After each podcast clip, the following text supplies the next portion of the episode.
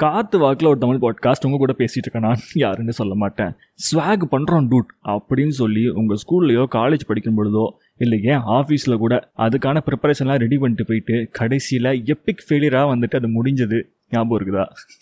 ஏதாவது ஒன்று ரெண்டு சம்பவமாக குமார்? நிறையா இருக்குது அப்படின்னா அந்த சம்பவங்கள்லாம் நடக்கும் பொழுது அவங்க கூட வந்து உங்கள் நட்பு இருந்திருப்பாங்களே ஃப்ரெண்ட்ஸ் தான் சொல்கிறேன் கொலீக் ஒரு ஃப்ரெண்ட்ஸ் அவங்கக்கிட்ட போயிட்டு அந்த தருணம்லாம் இந்த எபிசோட் கேட்கும் பொழுது கண்டிப்பாக ஞாபகம் வந்துருந்துச்சுன்னா ஷேர் பண்ணுங்கள் இந்த எபிசோடையும் மறக்காமல் ஷேர் பண்ணுங்கள் நாளைக்கு சந்திக்கலாம்.